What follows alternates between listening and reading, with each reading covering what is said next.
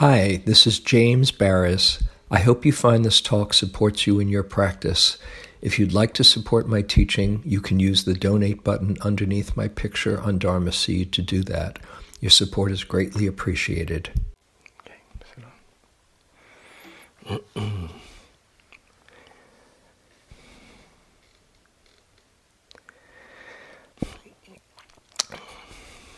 Well, um, you might be anticipating that I'll, I was going to continue with the, uh, the themes that I've been talking about, about um, the practice as a path of happiness and uh, cultivating wholesome states and awakening joy. Um, so, a chance to let go of expectations. Uh, I will continue with it. Um, probably next time, but um, I something else was coming up um, for me that I just have been moved to uh, explore with you tonight, and that's um, a way of seeing the process of practice uh, that we've been doing, that we are doing here together. Just this whole process of of awakening. and there are many models that uh, present this process um, in the classical teachings and in uh, different uh, different Buddhist traditions. Um, one model that I love, um, which I won't be going into, uh, but I'll just mention, is uh, the five spiritual faculties that have uh, been mentioned from time to time. How how faith leads to energy and effort, leads to mindfulness, leads to concentration, leads to wisdom. It's a uh, it's one that I find very helpful.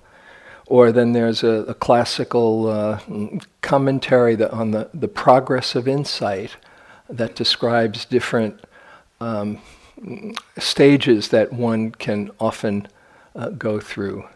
Or in the Tibetan tradition, uh, there's um, the, the six yogas of Naropa, or the ten bhumis, or in the Zen, the, the ten oxherding uh, pictures. There's lots of different ways to, to see what we're doing in a larger context. And it does help to see what we're doing in a context. Sometimes you can just be so um, so refined and narrow in your uh, your experience and uh, breathing in, breathing out, and you can forget. Well, well, what's the point of that? Yes. What's the? Um, uh, we can forget why we're doing it. Uh-oh. What should we do here?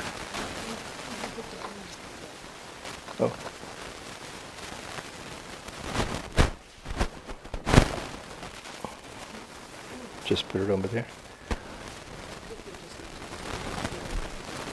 Okay.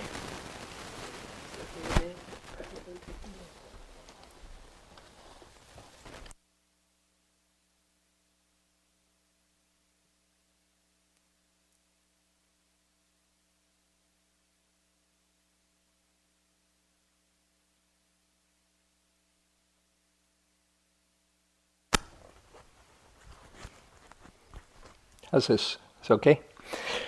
Um, so we can forget what we're doing or, or why we're doing it anyway. And it, it helps to have some kind of a, a bigger picture uh, that uh, makes sense of why it, it's a good thing to be here in this moment. Mm-hmm. And I want to, uh, what I'm going to share tonight, I want to share in the uh, in the context also of uh, something that Carol said, uh, I think this this morning, that we're all in different places. That uh, this is just one way of of seeing the larger picture, but we're all in. Um, we're all right where we need to be. Right here, as the practice is unfolding for you in this moment. So uh, remember, the, my first talk was about the comparing mind. So um, watch out if it uh, pops up, well, gee, I'm not there, I'm only still here, or hey, I'm beyond that, or whatever. Because we can go in and out of different stages. So um, just put the report card aside, know that you're right where you need to be, and, um, and just um, take this however useful it might be. This is, this is my way of um, holding the process as I, as I reflected on it.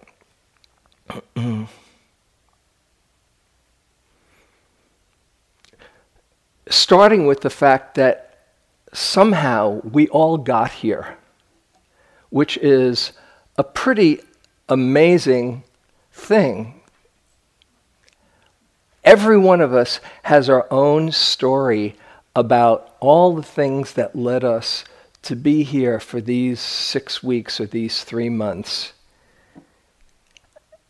And if you look, at least from a, a karmic point of view, uh, it's not an accident.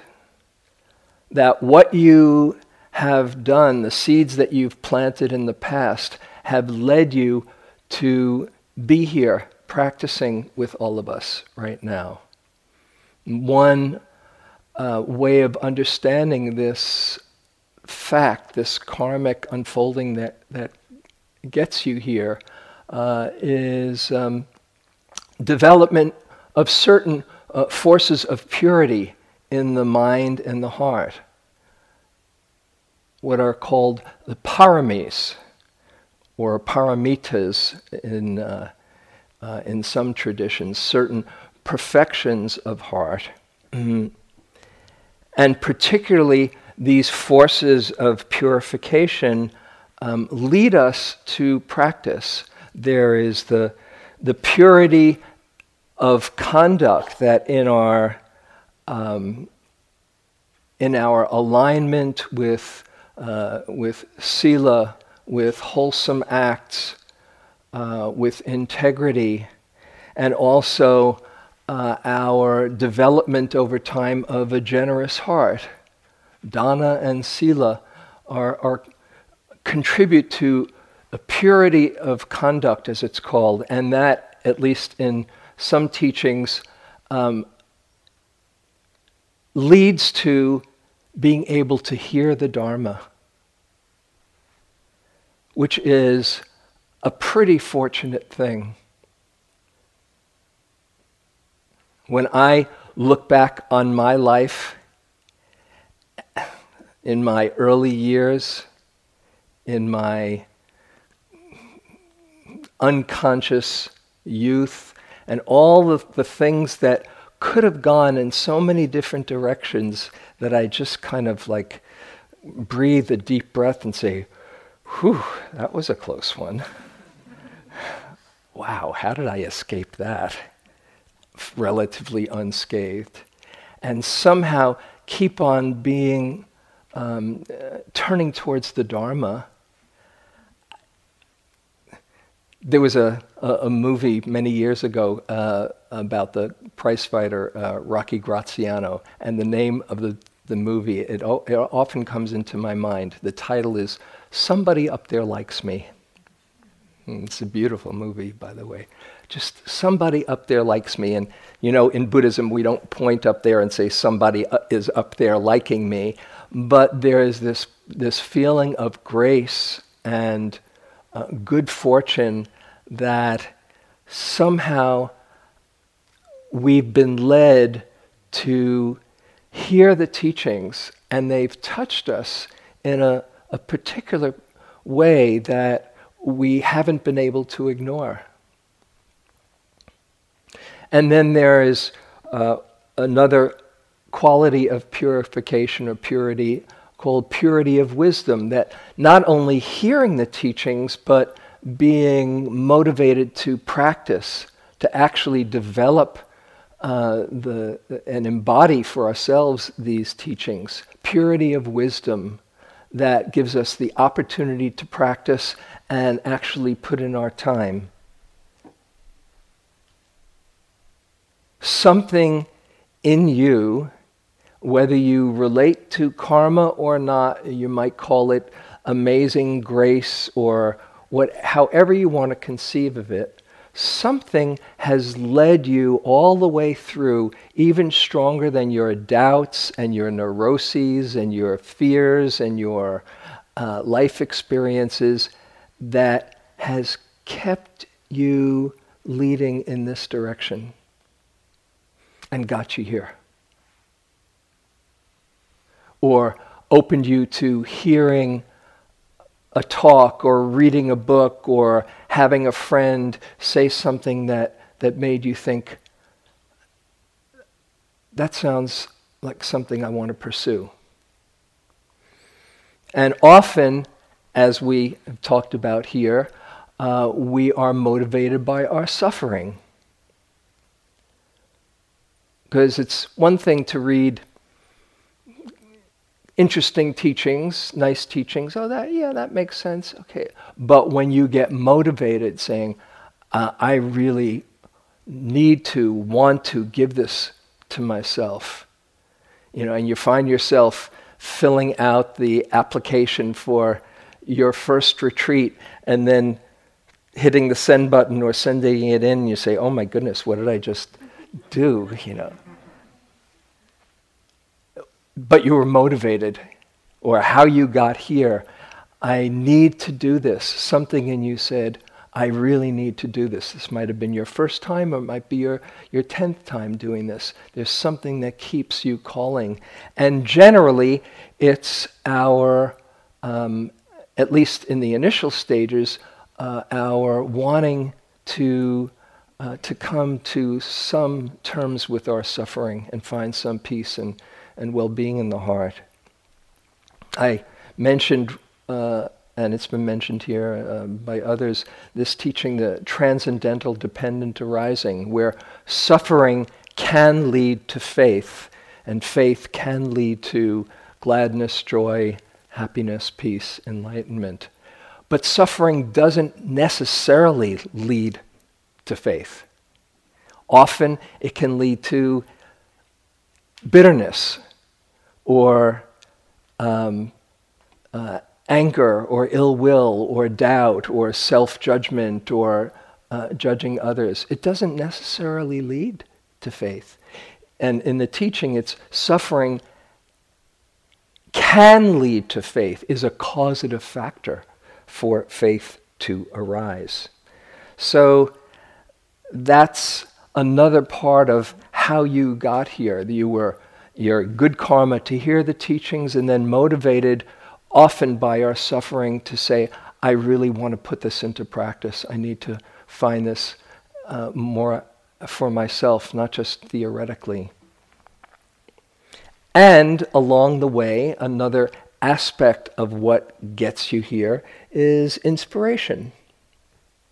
You, as I say, hear a talk, read a book, have a a friend who's been touched and, and you have some um, what's called bright faith and say, wow, I've been so touched by that speaker or that talk or that book or something that, uh, that really awakens that possibility in you. You know, I, I mentioned when I first read Be Here Now, uh, something in me was so so moved. It was like the pages, uh, the, the energy just leaped out in, in my heart, in my mind, and said, Oh my goodness, there's a way. And that led me to, uh, to meet Joseph Goldstein in 1974. And when he started talking, and, and I, said, you know, that I, when he said there's a possibility to, uh, to be out of our neurotic thoughts, and I said, I'm going for it. bright faith, or hearing a, a line that, uh, that the first time I heard it really struck me, and I've returned to it countless times over the years. The Buddha saying, If it were not possible to free the mind of greed, hatred, and delusion, uh, I would not tell you to do so. Just very simple. Oh, wow. Well, he seemed to know a whole lot of other things maybe he's right on that. Maybe it's possible. So that gets you motivated and inspired to um, to make this more than a, a, theoretical uh, project. Uh, just before I go on, do you remember for you? Just uh, invite you to go inside for a moment and remember for you being inspired. What was it that inspired you? There might have probably there probably been a number of things, but just pick one that really stands out. Who was it? What did you read? What did you hear?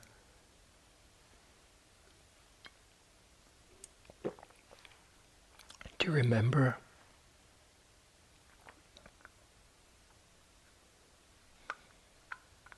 Do you remember how it affected you? How it moved you?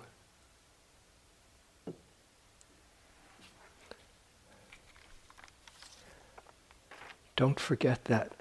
Stay connected to that. It touched something in you that uh, you can't deny.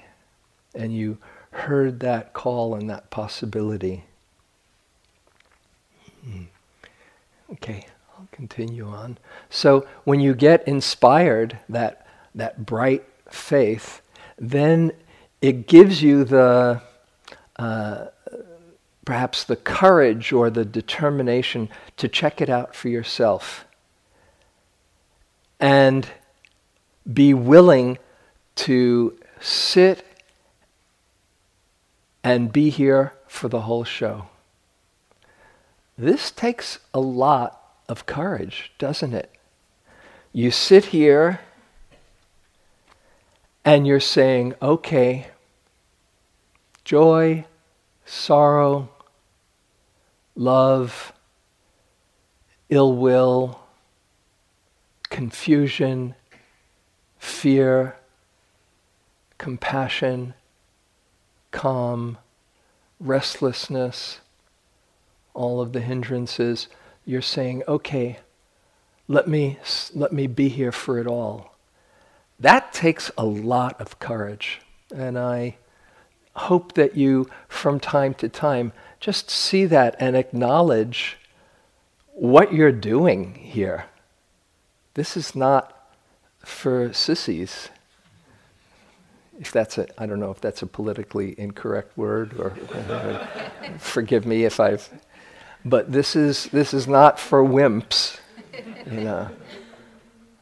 to be here for it all, that takes a lot of courage, because that means you're going to be willing, whether you realize it or not when you start it, that means you uh, sooner or later get, that means you are saying, I'll open up to all the demons inside, all the places that I would numb myself otherwise or um, uh, suppress or deny or uh, somehow uh, not attend to.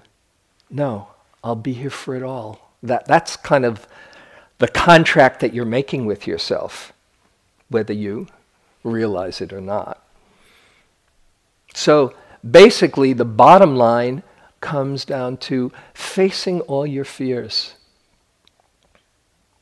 And I just want to point out that fear is essential to this process of awakening. Willing to open to the whole show, as a, I think I might have mentioned Robert Bly, the line I love. Every part of us that we do not learn to embrace will become hostile to us. And that means just being here for it all. And so, if you're willing to open up to and look at the very places that scare you. It's a, a, a great book by uh, Pema Chodron, uh, The Places That Scare You. And see, oh, this is it. This isn't a mistake. This is what I, what I bargained for. Then fear actually becomes um, an ally because it shows you what you need to open up to. Somewhere in along the line, you said, I want to grow. I want to wake up. Which means if you want to grow, you need to get out of your comfort zone. And if you're going to get out of your comfort zone, by definition, it means you're going to be uncomfortable. But it's not easy to move into the unknown.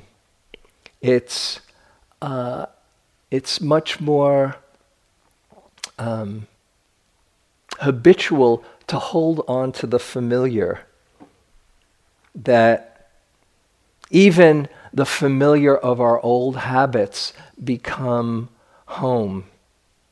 Even hold on to the dukkha. I, I often have the this image of uh, you know you, you, ever get a sore in your mouth, right? And you play with it all the time, and and it's annoying, right? But you keep on playing with it. Hmm. Why do we do that? it's kind of what we, we do in a, the bigger picture in our life that we, um, we are familiar with our neuroses. They're home. And uh, it might be even, even uh, tricky to give them up. What if I, what if I don't have my, uh, my ill will or my laziness or my whatever it is. Who am I without that? I, am um, remembering there's a, there's a teacher of mine uh, or somebody who I've been inspired by, this, um, this uh, painter, uh, wonderful teacher, Michele Cassou, who uh, does this process called the painting experience. And it's kind of like Vipassana on paper. Uh, and I'm, I'm, not a, I'm not an artist at all, at least I don't think of myself that way, uh, and I'm really not. Um, but she says, no, no, no, don't let that get in the way. Uh, you, there's a piece of paper over there, and you just keep on, uh, don't stop, you keep on seeing what comes out of your, out of your hand. And if you're stuck, oh, pick another color you know, or go to another part of the page. You just keep on doing it and don't let your mind get in the way. It's really, it's really quite brilliant. And um, what, what's coming to mind to share with you, she was, uh, she was sharing a, a, series of her own paintings. Uh, this is many years ago. Her own process of what was coming through her, and it was there were these. Um, number of series, uh, paintings in a series about um, exploring death. It was an issue that, that kept on coming up, and she painted all these, you know, scary demons and everything. And finally, in one of these pictures, she had died, and she was underground in the coffin. And I'll never forget this. She she talks about it. I can see the picture right in front of me now. She's there in the coffin, and it's, she's been in there for a few days, and she describes how it's kind of dank in there, and there's maggots, and there's worms, and it's kind of like really gross. And from this, from the, the coffin, there's a, a, a chute that goes through the ground up to the sky into a Buddha realm lots of beautiful Buddha faces in, in the heavens. And as she's saying, sharing her process, she says, it, it was kind of amazing how there she was in this really yucky place. And she said, all, all I had to do, I knew all I had to do was just decide, okay, let's make the journey up to the, up to the heaven realms, the Buddha fields. And She said, but it seemed like such an effort. And I was just kind of comfortable in the, in the coffin with the maggots and the and the, and, and the worms. Uh, you know, it just was like it became it was home, and it seemed like a big effort to go up. And that's what we sometimes do, because it's kind of uh, going into the unknown, leaving our habits and our neuroses, and uh, well, who am I without that? So fear can um, and often does uh, does uh, run us just those familiar patterns of contraction as the the buddha said we are what we think with our thoughts we make the world and the more we focus on what can go wrong the more likely we are to bring that about. Have you noticed that? Oh, I hope this doesn't happen in my sitting. And as as you contract more and more, you know, oh, I wonder if this pain will get worse. I hope it doesn't get worse. You know.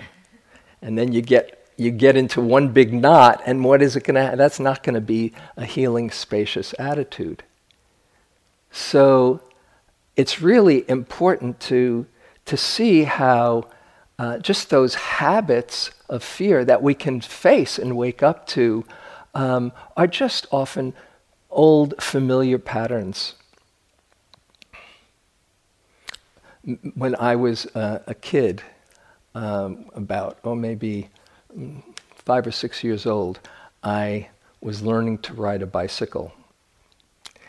And um, uh, my father was teaching me to, to ride a bicycle. And uh, one Sunday morning, when we thought we had gotten, gotten the habit, uh, gotten the, the idea, we were going to take off the training wheels. You know, remember that magic moment where the training wheels come off? Wow, let's see.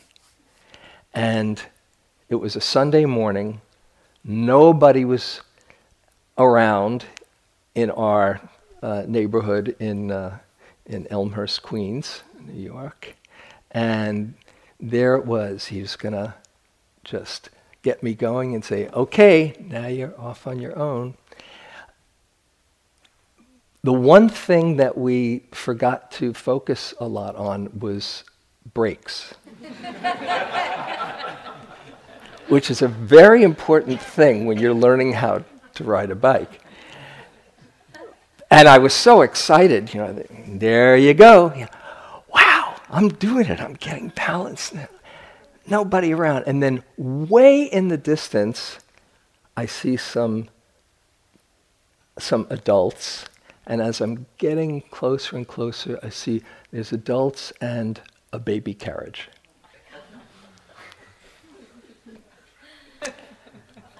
getting closer, and my mind is saying, Don't hit the baby carriage. Don't hit the baby carriage. I hit the baby carriage. It was the only thing in my world. It was like it was like radar just I didn't ride for about two years. It, uh, and now I, I love riding a bicycle, but, uh, but it, it was an event I remember, you know, 60 some odd years later. Uh, I, I, I, hope that baby did okay. I, don't, I don't know. I never found out. I was too traumatized. but that's, that's often how fear works. You know, mm.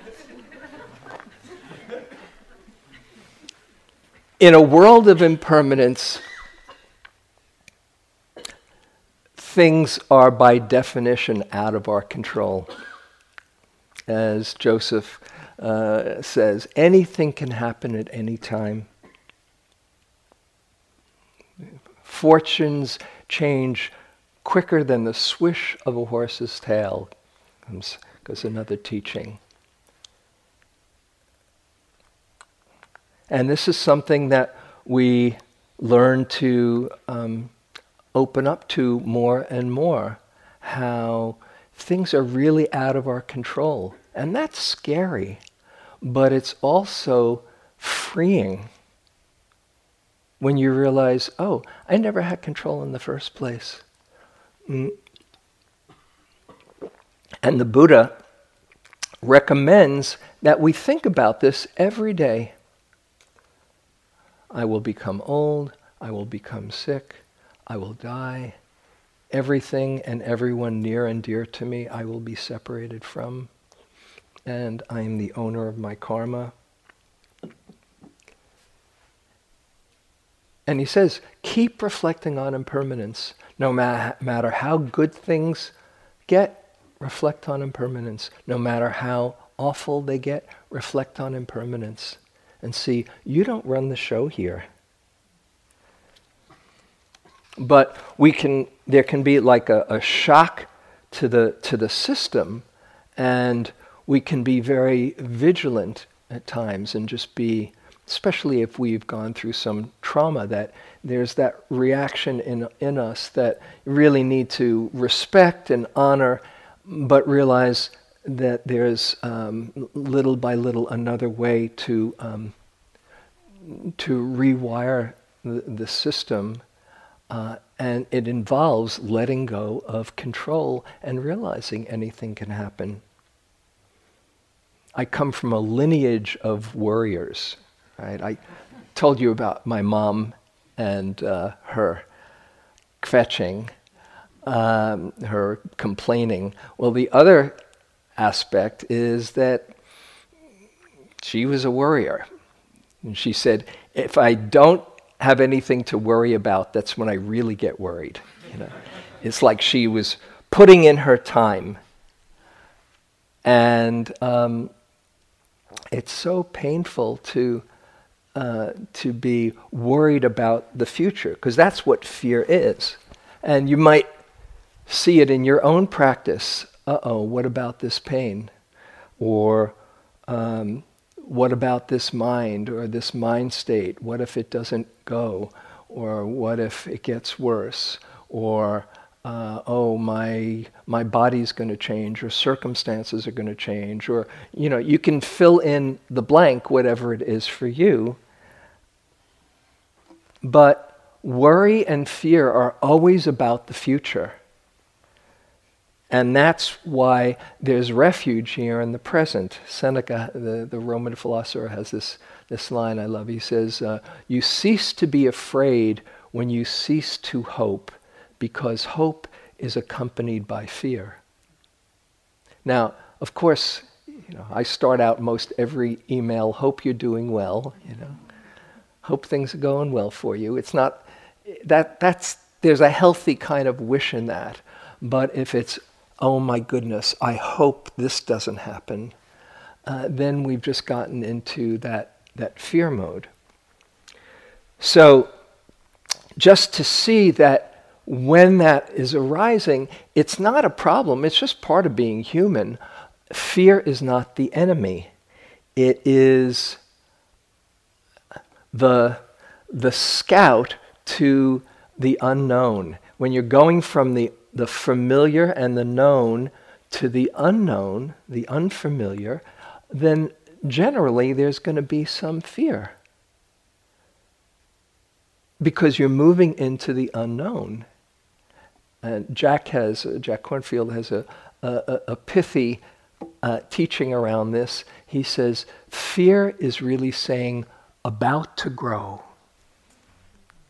About to grow. That's different from the fear that says this is dangerous. You really want to pay attention when there's danger. But if it's just an internal fear, oh, what if, uh, then you see this is the way this is the doorway to you, you waking up. And maybe you're, uh, probably many of you or most of you are familiar with the hero's journey, Joseph Campbell's classical uh, depiction of, of the hero's or the heroine's journey. That you need to go through and face your, your biggest fears in order to, to find the courage that you didn't realize you had. Whether it was the Buddha going through his ordeal or Jesus on the cross or uh, in, in um, great myths and tales. Uh, they all have this hero or heroine facing their hardship or um, in modern modern action movies, in, in every action movie, this is part of the part of the plot. But uh, the classic ones are, uh, for me, Luke Skywalker, you know, or in more modern times, and to, to bring in the feminine, uh, Katniss Everdeen from the Hunger Games. Uh, but there's there's Luke. You remember in uh, Empire Strikes Back, one of the greatest movies of all time where Yoda is, is teaching Luke, and he's very impetuous and, and impatient. He says, They need me. I want to be a Jedi Master. And, and Yoda keeps on saying, You know, calm down, will you? And like that. I can't talk in Yoda language. I, I wish I could, it was coming out of me now. Yeah. Uh, um, and, uh, and Luke says, No, I, I've got to do it now. He says, Okay, you want to become a Jedi? Here's your lightsaber you go into that cave and face your demons. And he does, and you know, a, a great action sequence uh, where he just barely comes out alive, but he becomes a Jedi. You know, we're all learning to become Jedi's here. Isn't that cool?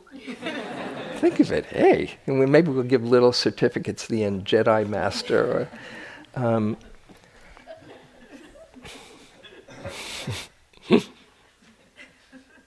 and in the classical uh, way of, of um, practice, the progress of insight, right there, there's one discovers or encounters fear and terror and loathing and disgust and uh, you, you go through in the, in the fear stage, it's sometimes called the rolling up the mat stage, where all you want to do is roll up your mat and leave. That is a very um, important and profound moment in practice, and you keep on going anyway and see that you had capacities in you that you didn't realize.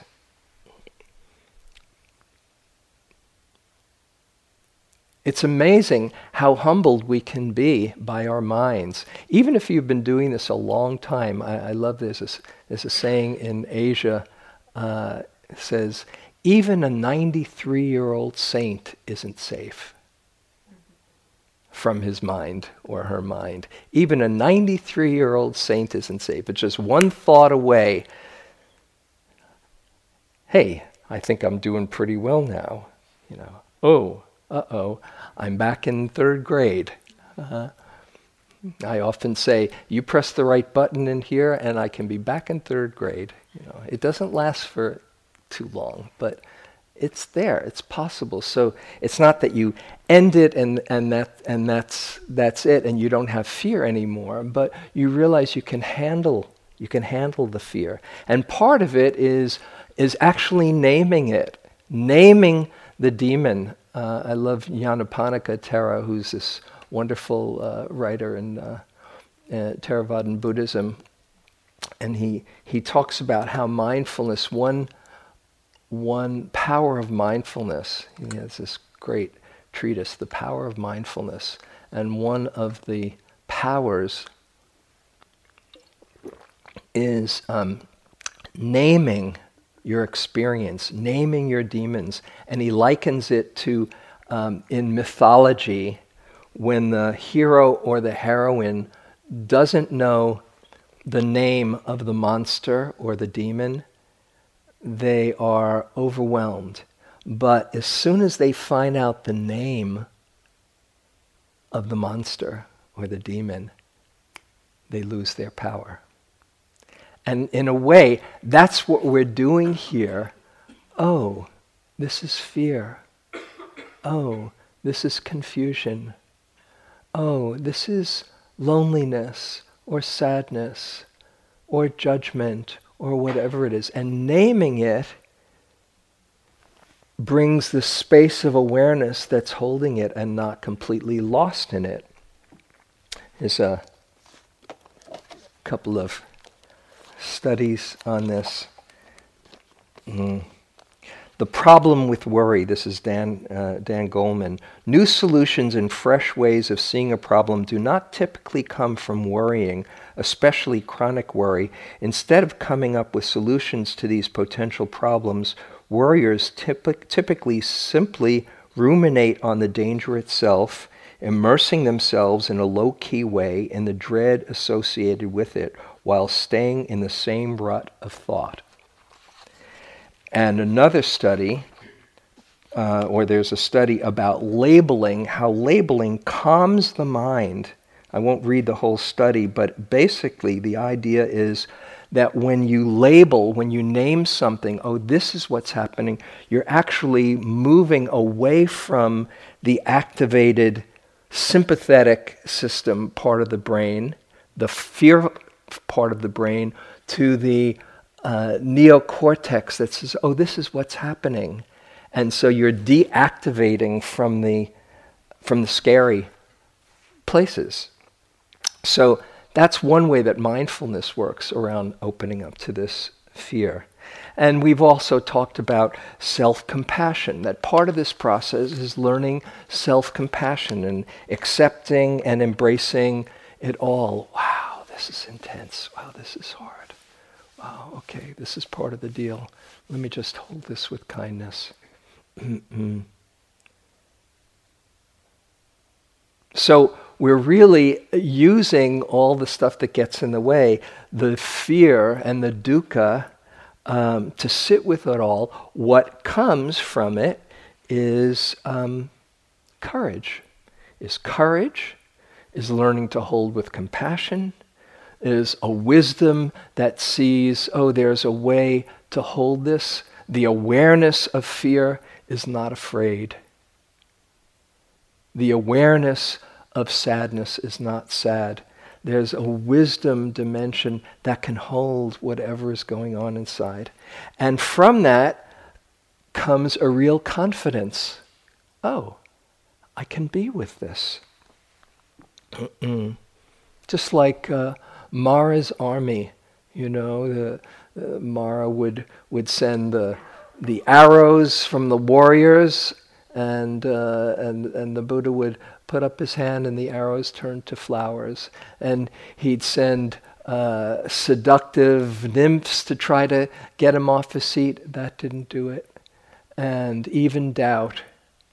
No, I have a right to be here. And we become like that just dealing with Mara's army, and we have greater and greater confidence.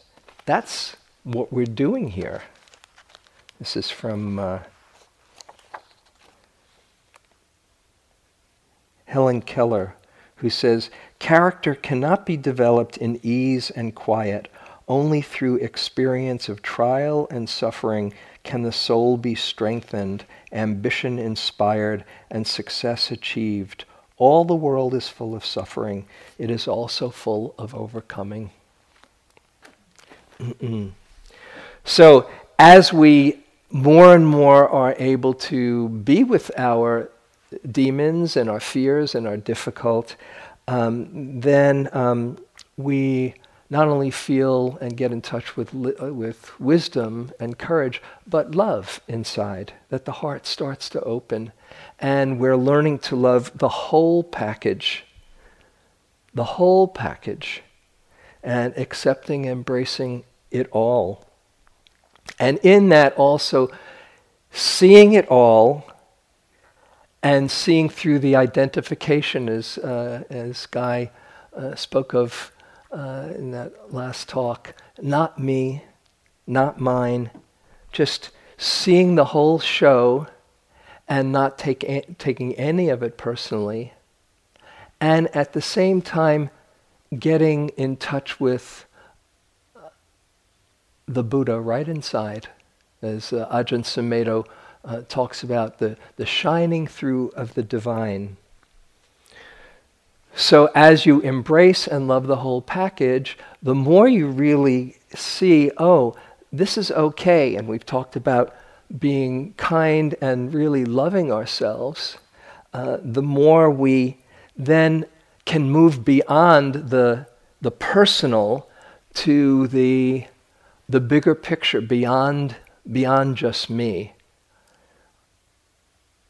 You're not so preoccupied with how am I doing and see, oh, well, what, what's the whole show anyway? What's the game here that I took so personally? What's really out here?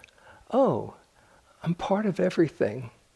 It might be a, you know, a non-Theravadan way to say it, but this is, um, there's no separation between this form of, of experience and, and life and everything out there.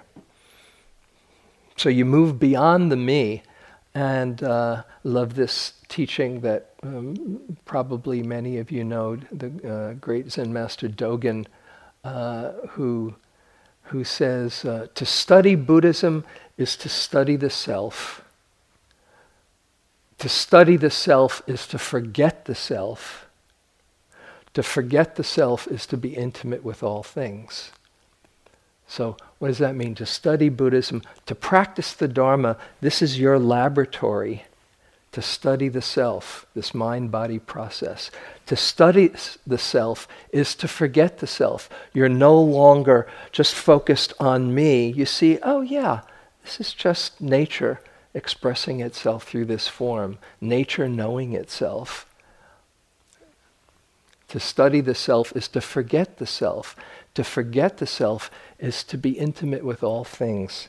Then you're seeing beyond this small self and you can be amazed by the whole show. And the heart opens, and instead of practice being an ordeal, it's more an adventure. It's more um, a kind of loving the moment, loving the truth a deep trust in the process, and it just becomes uh, fascinating. I remember going into an interview uh, one time after I'd been practicing for about uh, five years. This was on my second three month retreat. And I went into an interview and I said, I don't know what I've been doing the last five years, but this is like, this is like a whole new wonderland, you know. And, uh, and Joseph said, Oh, yeah, I know that feeling. He said, You do? He said, Yeah, I get it every time I sit. You know? and then he leaned forward and he said, And you know what? We're at the tip of the iceberg. We're at the tip of the iceberg. And he wasn't saying, Oh, there's so much more that we've got to learn. He was saying, We're at the tip of the iceberg. It's so fascinating. It's so, life keeps on revealing itself to us. What a cool adventure. And I know that, you know, this is not something that's foreign to, to many of you. And maybe you've gotten glimpses of it when, when the, the dukkha kind of subsides. And it's just so interesting being here for life.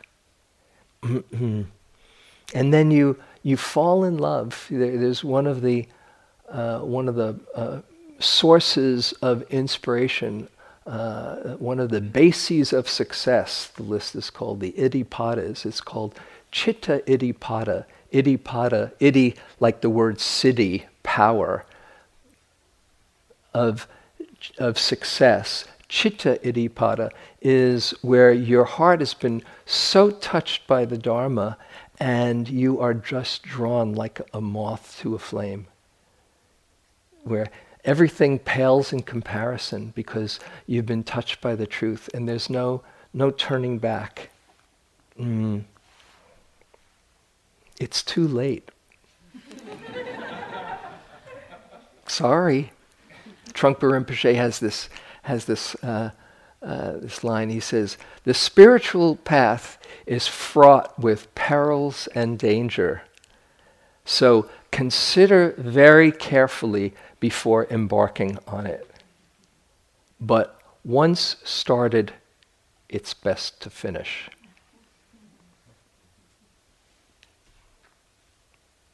It's too late to turn back. You've been touched by the Dharma. And it's important to see and to feel that connection of being touched like that. And sometimes the, the, the heart element is, um, is not, so, uh, not so obvious because this seems like it's such a, a wisdom teaching. And I want to share with you a, a, a, an anecdote. Some of you have heard this uh, probably uh, from my own practice where I realized this heart connection. And this was uh, in my early years. I'd been practicing for a couple of years. This is in the uh, 74, 75. But I was living in New York, and it was it was um, I was there was no sitting group around. I was all by myself, religiously sitting every day, and um, uh, but it was getting dry. And I heard that Ram Dass, I've mentioned before, Be Here Now, was running this uh, this very small, by invitation only class. And Joseph actually told me about it. He said, You might check that out. And I went to, to meet with Ram Dass to see if it was appropriate to be in the class. And th- that scene was a big, was a Hindu scene, doing mala beads and chanting Sri Ram, Jai Ram, and all of that stuff from the more devotional path. And here I was, the one thing I believed in was Buddha Dharma and Vipassana. And, uh, but we were going to see whether it was appropriate for me to be in the class. So um, he says, uh, Well, you know, I told him about my practice. He said, Okay, well, l- let me ask you something. Um, how do you feel about Jesus? Do you love Jesus? and I said, I like Jesus. he said, No, do you love Jesus? I said, Well, you know, um, he's an inspiring figure, but I don't know if I love him like maybe you think I should. Uh, he said, Okay, well, um, how about Krishna? Do you love Krishna? I like Krishna. Just that expression of celebration and and and uh, and aliveness. But I don't know if I love Krishna. Uh, he said, "Well, you know, what about God? Do you love God?" And I said, "Well, you know, Ram Dass, um, I was raised Jewish, and whether I had a Bible book when I was young or what, but my, when I think of God, my mind goes to this very big, powerful man man with a beard and a book and a pen saying, big pen, big pen, not big pen, uh, big pen saying, you're going to have a good day and you're going to have a lousy day. And instead of loving God, it kind of put the fear of God in me. So when I hear the word uh, God, I translate it as Dharma the Dharma, the kind of the perfection of everything, how the mystery, how it all hangs together. And he said, Oh, all right, well, let me ask you, do you love the Dharma? I said, Oh, yeah. And he said, You sure? I said, Absolutely.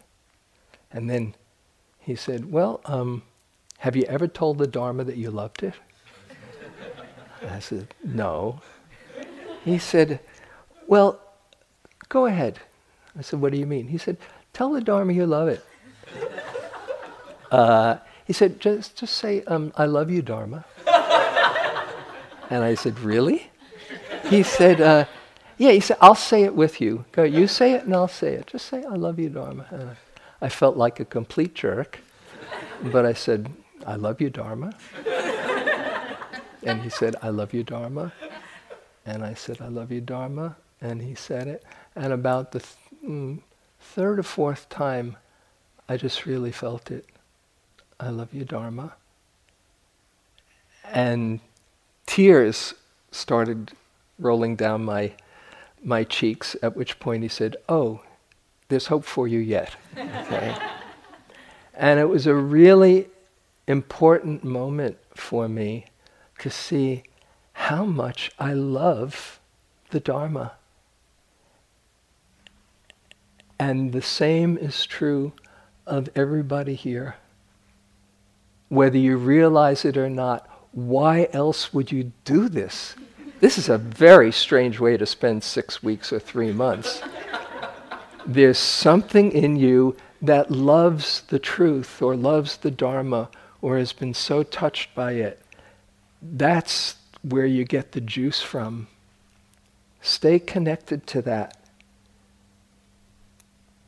And as you more and more open to that, then you see even beyond me loving the Dharma, because me loving the Dharma is still dualistic, is still, oh yes, it's me and the Dharma. But that leads you to that mystery of emptiness, where you can, I can think of it as the Dharma just loving itself. You know, like uh, that Brian Swimme quote, I, I forget if I mentioned it here. We are a star's way of knowing itself. And the, the I gets, gets removed, where you don't have to be around, where there's just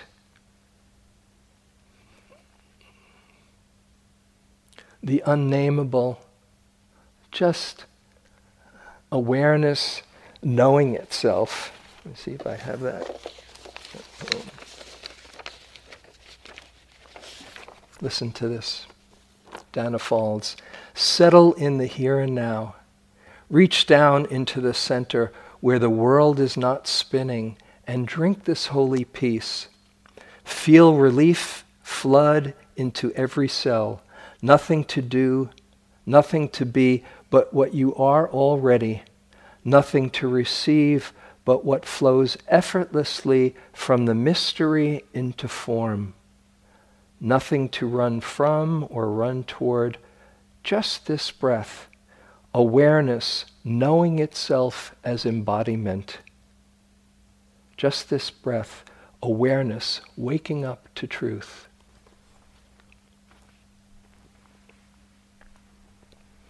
And even when you open up to that, that space of emptiness and you've seen beyond duality and you have been and you've touched something really profound, there can be a, a, a perspective that, that is a, true an awakening, but that's just the that's just part of the journey as the, the, the, uh, the Zen master Chinul talks of sudden awakening and gradual cultivation.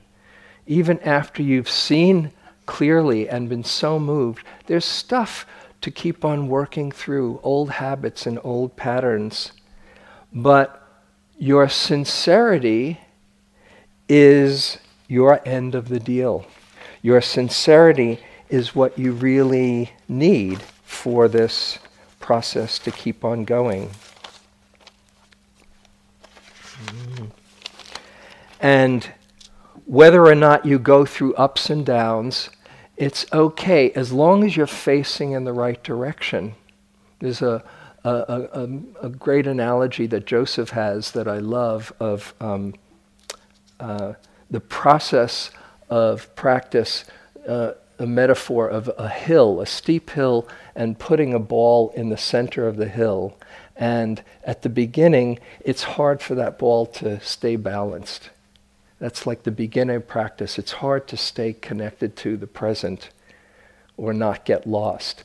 As we keep on practicing, the hill becomes a, a, a flat plane. And you put that ball on the center, and it's harder to get knocked off, although a gust of wind can blow it off. But you keep on deepening your practice, and the hill becomes a valley. And that ball pretty much rests in the center. It might get thrown off, but this is where it comes back to. And this is what we're doing as we keep on deepening our practice. We are shifting our default setting and so you keep on growing, and even when you get lost, it's okay because you know where home is. And out of that continual growing of the, the, the Buddha within and expressing it, there's a kind of fullness that comes. You're, you're an agent of consciousness, not only for yourself, but you become an expression of, of presence, of goodness, of caring, of wisdom, and that is contagious. And so the full expression of our practice is spilling over and offering to the world. In the Oxherding uh, um, pictures, it's uh, after one is enlightened, one goes back to the marketplace with gift bestowing hands. And so the fullness is then getting out of the way and just seeing, letting life use you in a beautiful way. All I have to do is stay connected to my sincerity and face in the right direction and uh, keep on showing up. And life will find a way to use you well.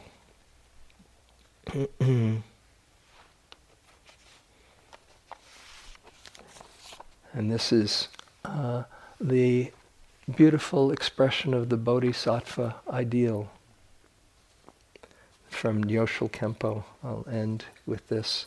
We're not practicing for ourselves alone, since everyone is involved and included in the great scope of this perfectly pure motivation to benefit others.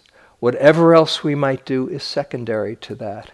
And if we cultivate this good heart, this altruistic, unselfish attitude, then all strife and struggle will naturally be pacified, purified, transformed in us, and become beneficial to others through contact with that good heart which we, the bodhisattvas, strive to embody.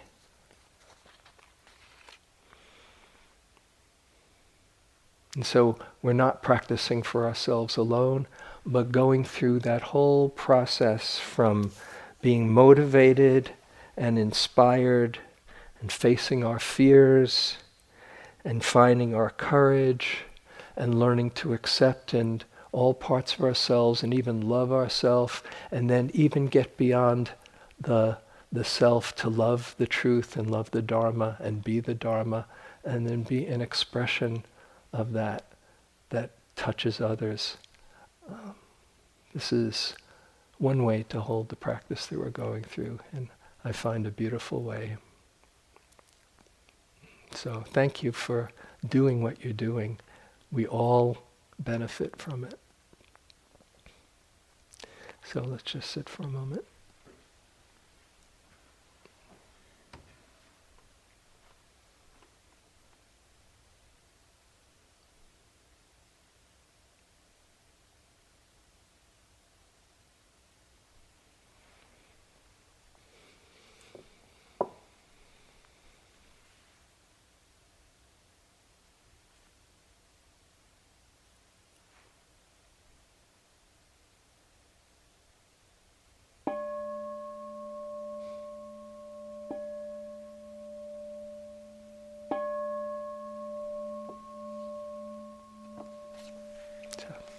Thanks for your attention.